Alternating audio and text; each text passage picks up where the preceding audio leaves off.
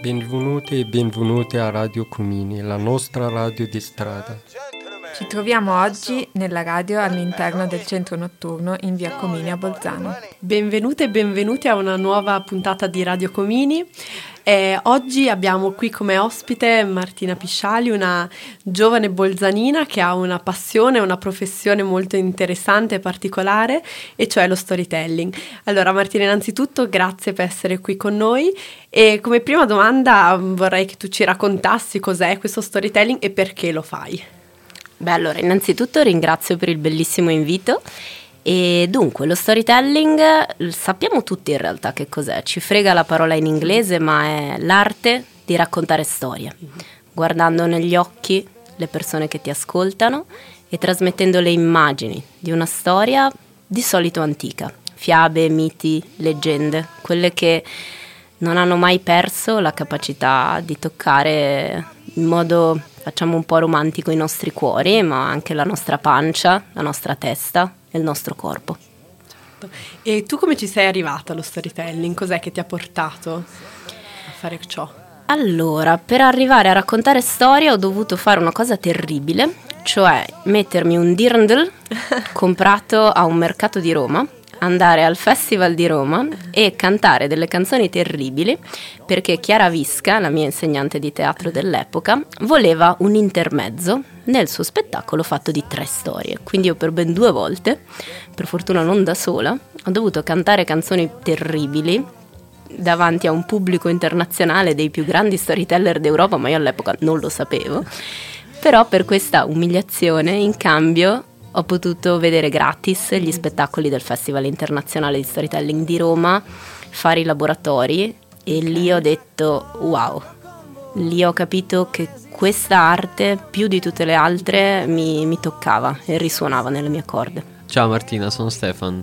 Allora, io avevo una domanda. Per caso scrivi testi o le storie? Se sì, hai intenzione di pubblicarli?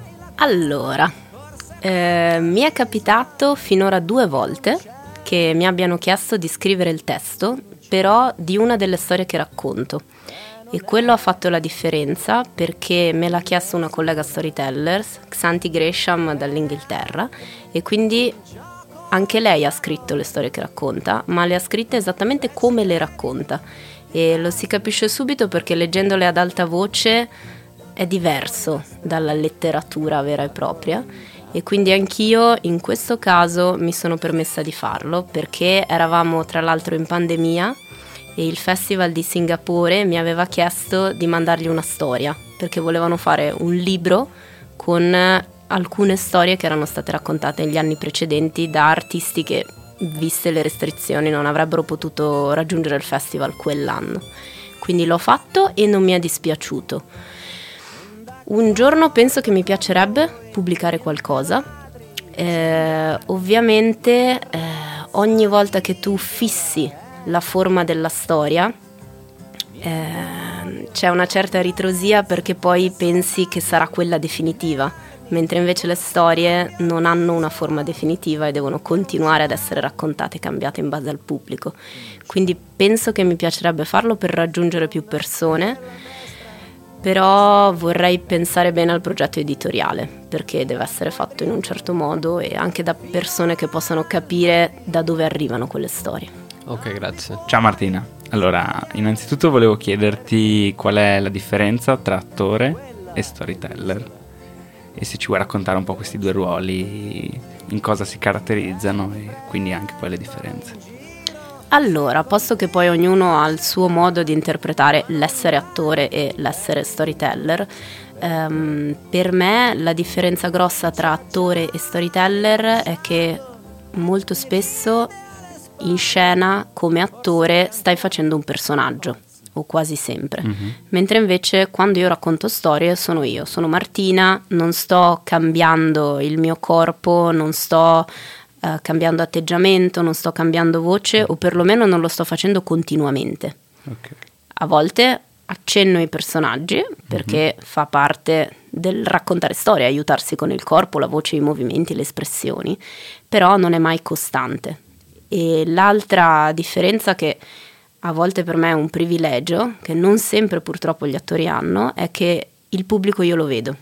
Mhm, È mhm. vero che gli attori dicono lo sentiamo il pubblico in sala, è vero, l'ascolto si sente, ma siccome la storia è uno scambio, è un dialogo, io ho bisogno di vedere le persone che mi stanno ascoltando, anche perché a volte a loro chiedo di aiutarmi. Cioè, Mhm, Ho chiamato più volte volontari, ho chiesto input per risolvere i problemi che i personaggi avevano al momento nella storia e bene o male le storie crescono così. Bello. E quindi vedere il pubblico è importante. Sì, sì, è, una- è un altro modo di, di approcciarsi forse, no? E- ma infatti la domanda che poi mi, mi sorgeva è se cambia anche molto dove avviene questo, questo, questo spettacolo, questo- questa narrazione no, della storia. E in questo penso anche tra attori e, e storyteller si differenziano. Sicuramente perché anche pensando proprio ai tempi passati, comunque il raccontare storie, vuoi che fossero i bardi nei castelli, vuoi che fossero le persone per strada, magari con eh, delle tele che illustravano le scene della storia, comunque era un'arte spesso in spazi privati oppure in spazi pubblici, ma mentre contemporaneamente succedevano un sacco di altre attività, che può essere vero anche per la commedia dell'arte e per altri tipi di teatro. Però in altri paesi lo storyteller, per esempio in Africa con i griot, era proprio l'ambasciatore, il messaggero, quello che portava le notizie, non soltanto le storie antiche, girava di villaggio in villaggio. E quindi è questo gioco tra l'intimità e il pubblico e anche sempre eh, magari dove non te lo aspetti, dove l'attenzione te la devi guadagnare da una parte e dall'altra così raggiungi persone che altrimenti non avresti raggiunto. Perché se io alle quattro e mezza di pomeriggio piombo in un parco eh, facendo la chiamata e cercando di raccattare quante più persone possibili, loro non- magari non ci sarebbero andate a teatro la sera alle 20.30, però sono io che sono andata da loro. Certo, E certo. quindi così mi hanno trovato. Chiaro, chiaro, un altro modo. Ma tra l'altro dicevi una cosa molto interessante prima, fuori onda, insomma, che rispetto alla narrazione che davano gli uomini e le donne un tempo, no? E, e questo mi ha colpito molto, devo dire, nel senso che appunto, come dicevi tu adesso, che c'è sempre quella parte pubblica e la parte più privata, familiare. E ecco, se, se, se li vuoi un attimo raccontare di nuovo questa parte del... Eh, dunque, allora è interessante perché varia da cultura a cultura e anche da epoca a epoca, però ehm, non sempre le donne hanno raccontato in pubblico, ma le donne hanno sempre raccontato. Eh, dicevo appunto nella nostra chiacchierata prima che tante raccolte italiane dei folcloristi hanno una miriade di storie raccolte da narratrici donne, tantissime, tantissime, a volte più di quelle raccontate dagli uomini. E dall'altra però, eh, per esempio, io ho delle colleghe della Norvegia che sono state le prime donne, credo in assoluto forse dell'Europa, a raccontare nella piazza degli storytellers di Casablanca, dove f- è parte di un festival il fatto che si racconti anche lì, ma non è soltanto durante il festival, quella è la piazza di Casablanca dove la gente sa che lì ci sono i cantastorie. Ma loro sono state le prime donne a raccontare lì. Quindi a seconda del momento storico, del paese, della cultura, Sì, sì. cambiava il modo di fruizione delle storie, ma sempre abbiamo raccontato tutti uomini e donne, sempre perché è un, è un- è un istinto, è un Sì, sì, bisogno. Sì, sì, sì, sì, qualcosa di innato dentro Sì. di noi. Bello, bello. Grazie mille. Grazie a te. Ciao Martina, Ehm, dimmi un po' che percorso hai fatto per arrivare a lavorare sul nostro territorio?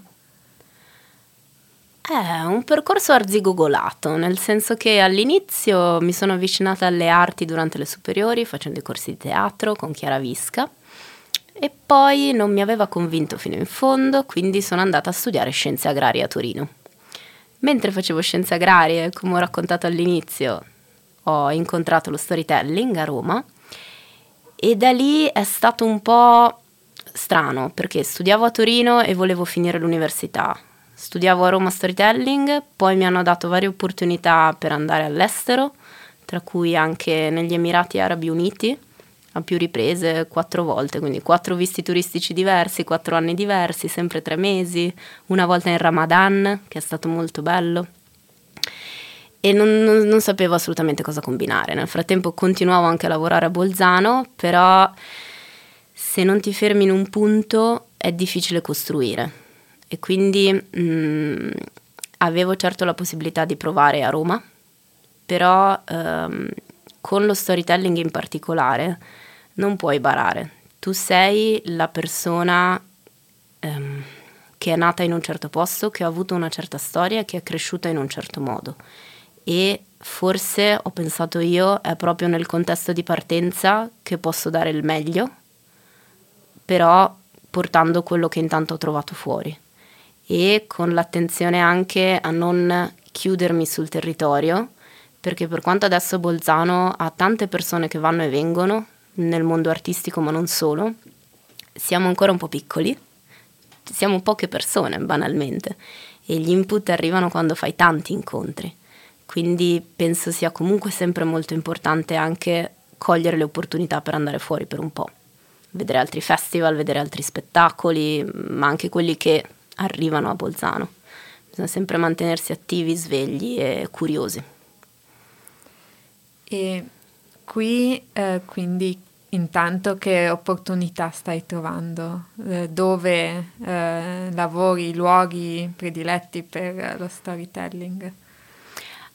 Allora, io ho un debole per le scuole perché ovviamente questi ragazzi mm, spesso non conoscono quest'arte, anzi quasi sempre, e quindi è bello cercare di sorprenderli ed è bello cercare di interessarli e non è nemmeno facile certe volte con i ragazzi di oggi. Quando succede però sono veramente seri, veramente molto attenti e mm, intuiscono tantissimo. E questo al di là del fatto che sia un liceo, un istituto tecnico o le medie o mm, al di là che sia Bolzano o Brunico, è veramente molto bello vedere come al di là della provenienza tutti riescono in qualche modo a farsi toccare dalle storie. Sono, sono fortunata perché lavoro con uno strumento potentissimo. E poi al di là delle scuole ho la fortuna di lavorare anche al Museo di Scienze Naturali e lì qualunque progetto possibile infilo lo storytelling quindi oh, mi capita di raccontare miti greci legati alle costellazioni al planetario dell'Alto Adige. Quindi ho un collega che fa la parte scientifica e io racconto il mito e quello è un bellissimo progetto. E poi mm, a volte nei parchi, a volte nei musei, a volte mm, nei centri giovani è successo in realtà ovunque mi chiamino, potenzialmente se qualcuno mi dicesse, non lo so, all'angolo della strada, ma invitiamo gente, io andrei.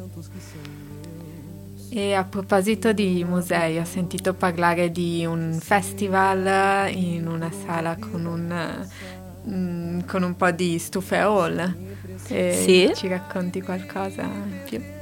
È ormai dal 2001, 2012 che il comune di Bolzano ha sostenuto Storytelling Time, che era il Festival internazionale di storytelling, e con Storytelling Time l'associazione che lo organizza, Sagapo, intende in realtà è un po' un nome cappello per tutte le attività in cui noi facciamo storytelling, anche che so, a Castelroncolo siamo andati più volte o fuori provincia nelle biblioteche, dipende un po' dove ci chiamano però il, il festival in particolare ha, è stato al Museo Civico per quasi tutte le edizioni, al Parco dei Cappuccini in altre edizioni e adesso per il 2023 siamo in fase di riassestamento e riorganizzazione però vogliamo fare qualcosa nella stessa stagione in cui di solito c'è Storytelling Time, quindi l'autunno.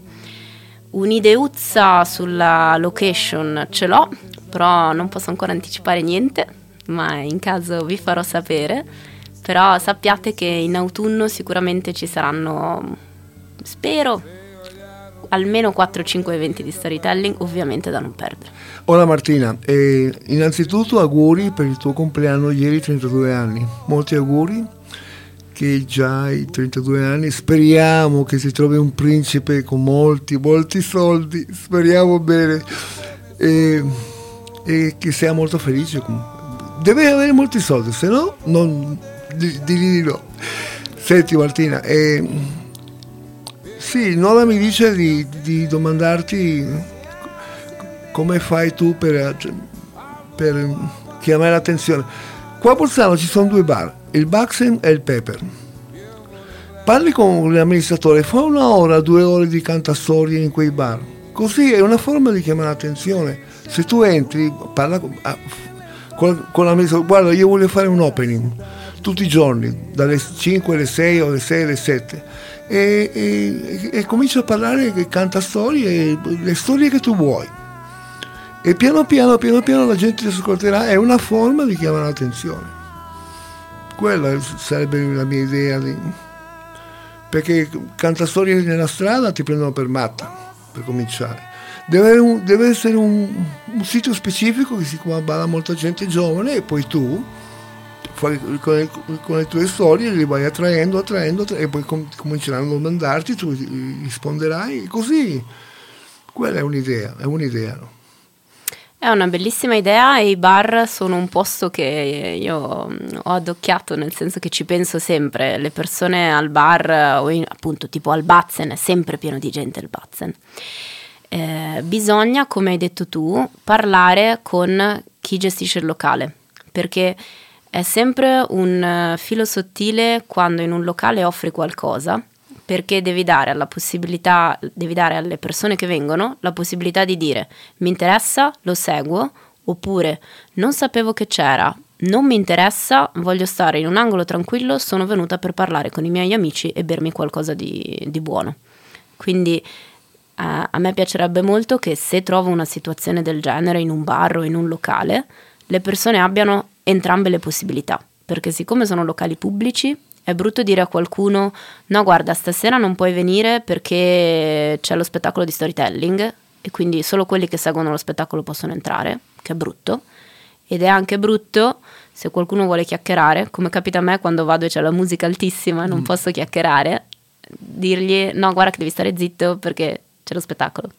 Quindi dovrebbe essere un equilibrio, magari uno spazio un po' appartato, in cui chi vuole può dare un'occhiata, se gli piace resta, se non gli piace se ne va, e poi magari appunto qualcuno che lo sa già e viene apposta. E scegli una ora, una ora che tutti sanno, fra le 5 e le 6 o le, o le 6 e le 7, lì c'è, c'è, uno spettacolo. Scegli una ora e prendi un, ho un'idea. No, no, è un'ottima idea l'orario aperitivo, assolutamente. Un esatto, un, sì. un orario aperitivo può essere. E nuovamente molti auguri, veramente, hai compiuto 32 anni, ti mancano ancora 80 anni di vita, così che... Però Aldo, ho una domanda io per te, ma questa persona che trovo mm-hmm. va bene ricca, però può essere una brava persona o va bene qualunque? Perché è no, no, importante deve, quello deve essere una brava persona, se no lo meni, lo picchi, eh? Come no? lo picchi. Dopo che ti sposi lo picchi, se, se non si porta bene con te lo, lo, picchi tutti i giorni. Così mi arrestano e vado a raccontare storie in carcere, vai, è andata. Può, può, essere pure, può essere pure. Oh, grazie veramente. Grazie a te. Eh, che la storia che conti la signora Maria. Ok, allora le storie che racconto sono un po' dalla mia regione mm-hmm. e un po' dal resto d'Italia e un po' dall'Europa mm-hmm. e quando sono stata veramente fortunata in qualcuno dei miei viaggi ho incontrato anche storie mm-hmm. e quindi ho un po' di storie in repertorio che vengono dal Brasile, dal Nord Africa, eh, dalla penisola araba da, dalla Grecia antica, che quindi si può discutere se è Europa, Asia, se è qualcos'altro. Il Mediterraneo alla fine è un mare che dovrebbe unire tutti invece che separarci, e una volta lo faceva, ci univa.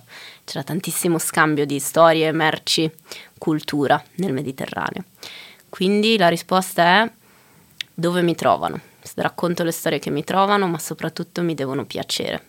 Mai provare a raccontare una storia che non ti piace, è impossibile. Mm, ho capito, però io sono contento, sono qua perché anche lei è venuto perché ne sa la storia. Per tutte le gente che sappiamo che noi piace la musica, la radio, tutto, anche teatro, anche teatro, anche cinema, anche quelle che... E tutti hanno le storie, no? Eh sì. Tutti hanno storie dentro. Perché c'è gruppo della musica, gruppo del teatro, c'è gruppo di gioco, c'è gruppo, sempre c'è gruppo. Mhm, Non è una persona da solo, Vero. perché c'è gruppi, non è che anche gruppi di jazz, gruppi di rock, gruppi delle, capisci? Certo. Anche musica italiana, tedesca, inglese, spagnolo, quelli che volete, c'è gruppo. È vero. No, sono tutte cose che si fanno insieme. È impossibile fare l'arte da soli. Perfino se sei un pittore che sta nella sua stanza a dipingere, poi il tuo quadro deve essere visto da altre persone. No, perché prima tecnico, non senza tecnico non facciamo niente. non è che viene da solo. Bisogna stare una micro con... Certo. Anzi, guarda, sono d'accordo, Abdu, bisogna fare più arte così c'è più lavoro per tutti, per i tecnici, per gli scenografi, per quelli che fanno le luci degli spettacoli, per i fonici. Sì, più arte, più arte. aggiustare le, le, le voci che fanno anche le gente non fanno male perché un po' di passo della musica Mhm. ci vicino una casa finiscono un albergo gente sta sta dormendo che non vuole fare fastidio. Tecnico sistema la musica dove sono. Perché c'è un parco c'è una il Marocco c'è una, una casa grande o fanno la tenda Guarda, in Marocco non sono mai stata, ma sono stata in un matrimonio tunisino e non ho mai visto casse da musica così alte. Erano più alte di me, le hanno piazzate sul tetto piatto della casa e hanno fatto la festa per il matrimonio, in teoria per pochi intimi, però tutto il quartiere doveva sapere che c'era la festa, è venuta tutta la famiglia, abbiamo ballato tutta la notte, è stato bellissimo. Per cui il tecnico in quel caso non serviva perché dovevano sentirlo tutti. Grazie Abdu. Ciao Carlo. Ciao. È bellissimo essere qui e ho parlato tantissimo, però è un po' un difetto di fare la cantastorie, che io regalo tante storie, però mi capita raramente che qualcuno mi racconti una storia, perché pensano già che io le sappia tutte, e non è vero. Tu avresti per caso una storia da raccontarmi? Allora, io ti dico dall'inizio, da quando sono nato, per uscire da mia madre ho dovuto lottare con le mie forze. Dopo che sono uscito con le mie forze, eh, ho dovuto lottare con gli incubi. E, e fino a ho 65 anni, se- 65 anni, 11 mesi e 27 giorni. Fra 4 giorni faccio 66. Quindi gli incubi ci ho, convinci- ci ho, com- come dire, Convissuto. convissuto, li so, li so come trattarli, ho fatto un'esperienza. Non ti racconti incubi perché ti faccio arricciare la pelle. No, no, ognuno sceglie di raccontare quanto vuole. Ti ho detto la mia storia. Puoi raccontarmi la tua storia? Se è possibile. Ho proprio una storia che comincia con un incubo. Un re che dalla sua terrazza guarda il fiume ed è notte.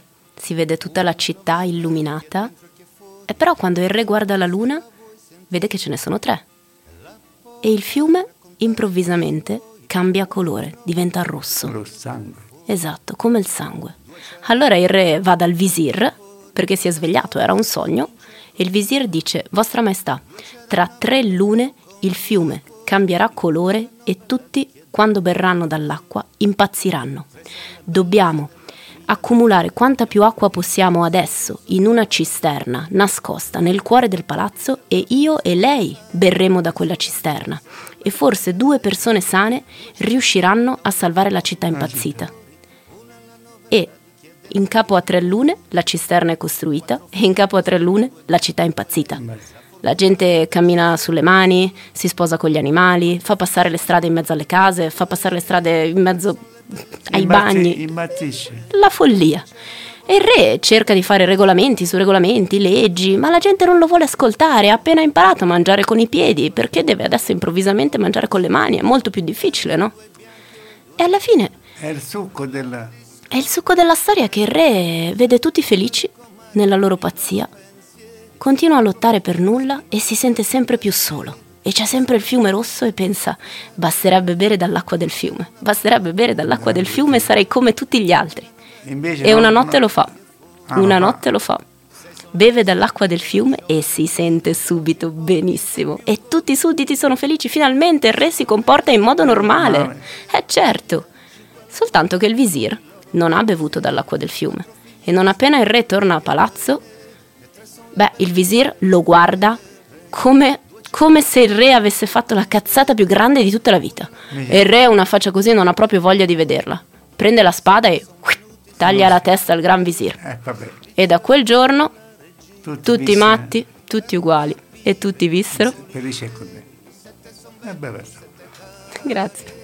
Grazie mille Martina, grazie per la tua storia e grazie anche a tutti quanti che hanno partecipato a questa puntata. Ringrazio il gruppo Volontarius, Aldo, Greta, Stefan, Carlo, Valentina, Samira, Diego, Maria Elena, Andrea, Silvia. La puntata di oggi finisce qua, grazie veramente a tutti. E chi? E Nora, e Nora, assolutamente anche Nora, grazie davvero. Ci vediamo alla prossima puntata. Grazie mille. Lasciateci andare, no, così finisce questa storia. Il cavaliere li volle salvare, li portò ad un paese lontano dove campano allegri e felici. Ma quel paese come si chiama? Questa storia non te lo dice. Indovina, indovinello, quel paese quanto è bello. Se ci vai non lo dire a nessuno, perché ognuno se lo troverà. Se ci vai imparalo a memoria. Nove così finisce questa storia. Otto sono le mani di quei quattro bambini. Sette sono venuti, sette cavalieri. Sei sono le bestemmie che lanciò la regina. Cinque le comari con i loro pensieri. Quattro figli maschi, ma bianchi e due neri. Tre sono le bellezze della figlia del re. Due c'era una volta un uomo con due cuori. Una è la novella di chi è dentro e chi è fuori.